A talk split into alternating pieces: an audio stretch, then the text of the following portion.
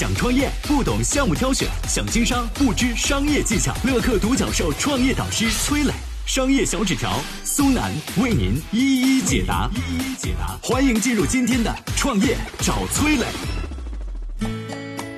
员工情感更重要还是企业规则更重要？奇葩公司世源是怎么选择的？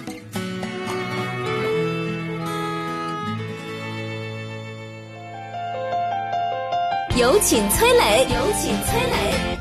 广州有这样的一家奇葩公司，领导不管事儿，员工不打卡，工资全透明。这家公司叫做世源股份。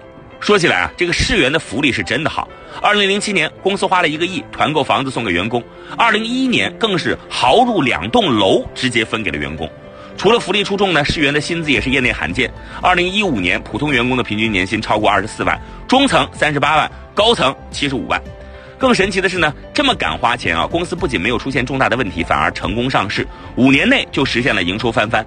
那这世源是怎么做到的呢？故事要从创始人孙永辉说起。二零零一年啊，退伍的孙永辉进入到乐华电子从事技术工作。当时呢，乐华还没有被 TCL 收购，号称是中国彩电行业变革的急先锋。但就是这么一家企业啊，管理却是极其的低效，各项规定朝令夕改，就连打卡这种小事啊，一个月都能改四五次。各种部门互相看不上，每次全体大会都会陷入唇枪舌战当中。如此糟糕的企业管理，让乐华不可避免地陷入了衰落。二零零五年十二月，孙永辉辞职单干，创立世源，做的是电视零部件供应的生意。生意虽然不错，但是他知道啊，全球电视行业都在萎缩，必须寻找新业务。有一次呢，孙永辉看到四五个工人搬着会议室厚重的投影幕布，累的是满头大汗，他心想。现在各种办公设备太麻烦了，如果能把所有的设备通过一个屏幕展示，市场肯定不错。于是呢，二零零九年，世源转变方向，主攻交互智能平板，三年后就夺得了行业销量的冠军。此后多年啊，世源都连续占据了销量榜的榜首。在乐华的工作经历也让孙永辉意识到，一家理想的公司管理必须简单民主。同时呢，当兵多年的他还认为，部队出色的后勤保障、人员协调是十分值得借鉴的。于是，特殊的管理体系应运而生。这是一个怎样的体系呢？我们有请商业小纸条。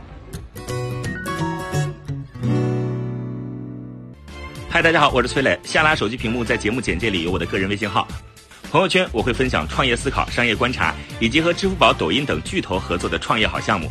欢迎您来交流。我们的创业平台乐客独角兽已经汇聚了三万多名各行各业的创业者，欢迎您来寻找资源。有请商业小纸条，请商业小纸条。孙永辉觉得能让员工不懈努力的，除了钱，还有他们自己的个人志向。在世园，只要你想转岗，并且有能力胜任新岗位，你就可以申请。而且呢，世园员工的奖金不是由领导决定的，是到月底各部门坐一起开会，每个人把本月的所有贡献问题罗列出来，大家共同决定的。因为孙永辉认为呢，再公正的上司都会偏颇，朝夕相处的同事才能做到客观公正。除此以外，世园的员工福利也十分惊人，整个办公楼就像是一个宜家商场，明亮宽敞的室内弥漫着咖啡的香气，零食柜、音乐房、电影院一应俱全。员工食堂参照星级酒店自助餐的标准，并且全部免费。为了让员工没有后顾之忧啊，公司还专门建了医疗中心，开办了幼儿园。除正常作息以外，世园还有多种带薪休假。女性员工每月有一天的生理假，所有员工都有心情假。情绪低落时，你就直接可以休假。不过，凡事都有黑白，世源的管理体系也带来不少问题。有员工吐槽说，所谓的弹性作息意味着疯狂加班，号称企业是个大家庭，有刻意营造团结氛围的嫌疑。还有离职的员工说啊，把工作和生活混在一起了，这是自己最糟糕的一次职业体验。按照传统的管理方式，企业应该建立清晰的标准，情感不能凌驾在规则之上。不过，也有企业试图证明用认同和情感做驱动力，效率更佳。你自己更认同哪一种呢？我是崔磊，很多互联网公司啊，都曾经邀请我去分享创业方面的课程，包括抖音、快手、百度、阿里、腾讯等等。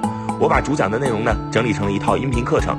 这套课程啊，包含了创业怎么找合伙人，怎么找到投资人，怎么制定正确方向，怎么组建自己的团队等等。